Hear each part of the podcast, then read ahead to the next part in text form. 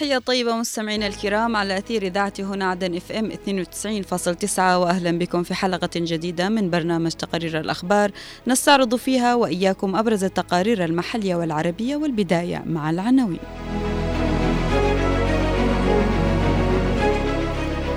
استمرار انهيار العملة المحلية وغياب حكومي عن مواجهة تداعياتها.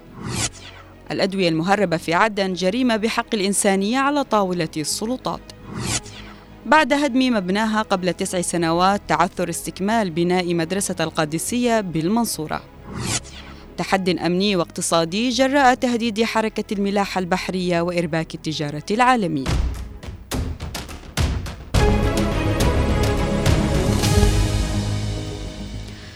واصلت العملة المحلية تراجعها أمام العملات الأجنبية مسجلة انخفاضا جديدا مع, اقترابها من حاجز 405 ريالا مقابل الريال السعودي وسط قلق واسع في الأسواق المحلية من اتساع حدة الأزمة وتأثيرها على حياة المواطنين. المزيد من التفاصيل في سياق التقرير الآتي. غياب دور الحكومة في التعامل مع الأزمات وأهمها الأزمة الاقتصادية وانهيار العملة المحلية. تواصل العملة المحلية تراجعها المستمر أمام سلة العملات الأجنبية ملقية بظلالها على حياة المواطنين الذين يعانون جراء تداعيات الحرب الدائرة في البلاد على مدى ثمانية أعوام. انهيار العملة المحلية يأتي بالتزامن مع ضبابية الأوضاع في المنطقة وقلق محلي ودولي من مآلاتها وحجم تأثيراتها على التمويلات والمنح الدولية التي تعتمد عليها البلاد في توفير العملة الصعبة.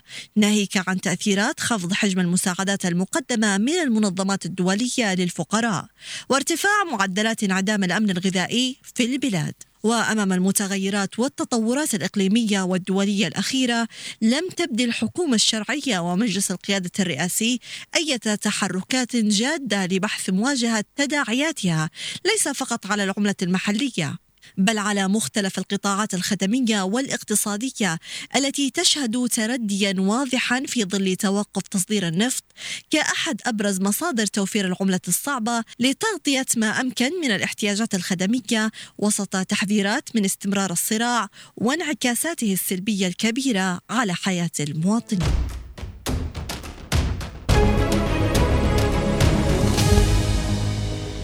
كشفت وثائق تداولها صحفيون ونشطاء عن جريمة كبيرة بحق المواطنين والمرضى وذلك بتورط عدد من الجهات المختصة بالتساهل والتستر والسماح بتمرير شحنة كبيرة من الأدوية من الأدوية منتهية الصلاحية إلى السوق المحلية عبر ميناء عدن وسط مطالبات للنائب. للنائب العام والسلطات بضرورة تقديم المتهمين إلى القضاء لينالوا جزاءهم الرادع تفاصيل أوفى في سياق هذا التقرير التقرير. لا غرابة أن يمارس القتل بأدوات الجريمة ولا غرابة أيضا أن تمارس العصابات والميليشيات جرائم قتل أيا كانت أدواتها.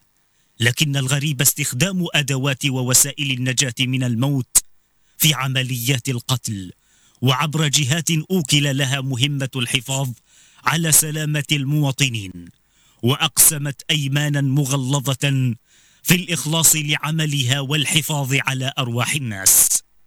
مؤخرا كشفت وثائق رسمية نشرها صحفيون في عدن واحدة من أكبر الجرائم بحق المواطنين. تتمثل بتسهيل مرور شحنات من الأدوية الفاسدة عبر ميناء عدن وتورط جهات مسؤولة وشركات دوائية ومستوردين بالإضافة إلى تقصير من قبل سلطات في الميناء عن تلك الجرائم الموثقة بمحاضر وأدلة رسمية خلال الثلاثة الأعوام الأخيرة. الوثائق كشفت عن فضائع كبيرة في عمليات استيراد الأدوية عبر ميناء عدن. أبرزها التساهل بأرواح المواطنين والمرضى مع سبق الإصرار والترصد. وذلك من خلال مخالفة الشروط الصحية لعملية تخزين الأدوية مقابل دفع مبالغ للجهات المسؤولة لتمرير الحاويات المخالفة فيما تكتفي الجهات الأمنية بتوثيق تلك العمليات المخالفة لا أكثر. القضية والوثائق الأخيرة دفعت بنشطاء وحقوقيين لمطالبة النائب العام والسلطات المختصة بضرورة التحرك العاجل ومعاقبة عصابات وشبكات التهريب وقبلهم الجهات النافذة المرتبطة بعملية التستر المتعمد الذي يدفع المواطن حياته ثمنا لها. ليس فقط في الأدوية المهربة بل في كل شيء يتم جلبه إلى هذه البلاد التي ترى فيها عصابات التهريب أرضا خصبة لتمرير صفقاتهم وأنشطتهم الإجرامية.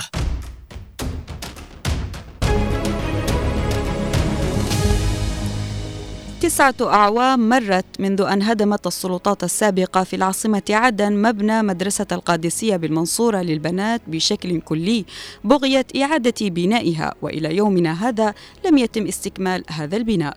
نتابع بقية التفاصيل في الرسالة الصوتية التالية التي وافانا بها مراسلنا من عدن الزميل عبد ربه اليزيدي. لم تعلم إدارة وطالبات مدرسة القادسية أن مشروع بناء مدرستهم سيطول لتسعة أعوام وأنهم سيقضون لما يقارب العقد من الزمن.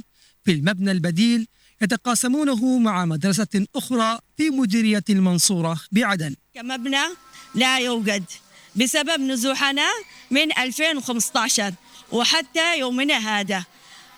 طبعا مدرسة القادسية خرجنا منها على أساس إنه وتصلح تم هدمها وبنائها لكن المبنى ما زال متعثر ولم نستطيع حتى يومنا هذا في العودة بسبب تعثر في بناء المبنى.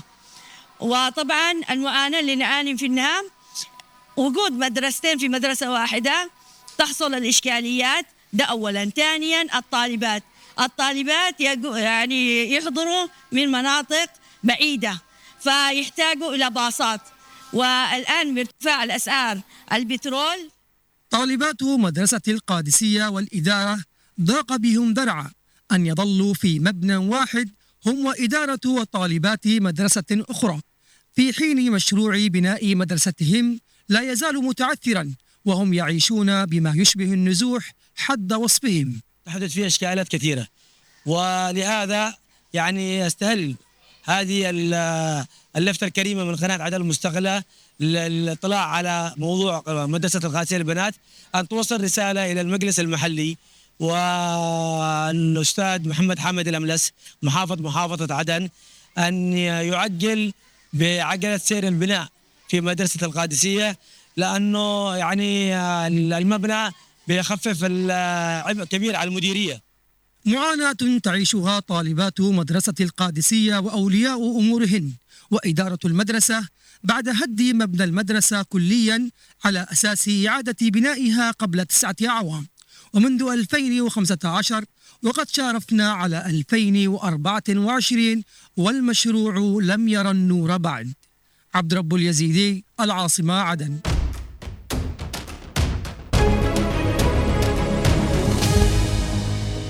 تحد أمني واقتصادي جديد يواجه المنطقة والإقليم ويطال طرق التجارة العالمية في أعقاب تهديد ميليشيات الحوثي استهداف كافة السفن التجارية العابرة في البحر الأحمر. نستمع لبقية التفاصيل في التقرير الآتي. في ظل توسيع الحوثيين للحرب في البحر من خلال الهجوم على سفن الشحن في البحر الأحمر وممرات الملاحة أكدت الميليشيا على مواصلة تهديدها للملاحة واستهدافها السفن التجارية لكافة البلدان في تحد جديد يطال طرق التجارة العالمية. وبالنظر إلى هذه التطورات الخطيرة والمتسارعة قالت عدد من التقارير التحليلية بأن هناك شكوكا دولية بأن هذه الهجمات تأتي في إطار تحرك إيراني في المنطقة لفتح ما أسموها بجبهة قتال ثالثة داعية للتعامل مع تلك التهديدات كتحد أمني يستدعي تدخلا دوليا. نظرا لما سببته من اضطراب في حركة الملاحة في المنطقة الذي يؤدي بدوره إلى إرباك التجارة العالمية وهو ما يمثل معادلة جديدة في هذا الصراع. وفي موازاة ذلك يرى محللون وخبراء اقتصاد إن استمرار التهديدات على البحر الأحمر سيخلف تداعيات كارثية على حركة الملاحة وستنعكس لا محالة على الوضع الاقتصادي. فالخبير المتخصص في قطاع النفط والغاز سيريل ويدرس هوفن قال إن التصعيد في البحر الأحمر يمثل تهديدا اقتصاديا لا سيما فيما يتعلق بتكاليف التجارة البحرية والتي بدت ملامحها من خلال مضاعفة شركات التأمين الملاحي لرسومها. أما على الجانب السياسي يقول مراقبون أن هجمات الحوثيين المتواصلة على سفن الشحن في ممرات الملاحة تفسد كل فرص السلام والجهود الدولية الرامية لوقف إطلاق النار والخوض في عملية سياسية وفي ضوء كل تلك المستجدات يبقى السؤال هل ينجح المجتمع الدولي من تحقيق سلام مستدام؟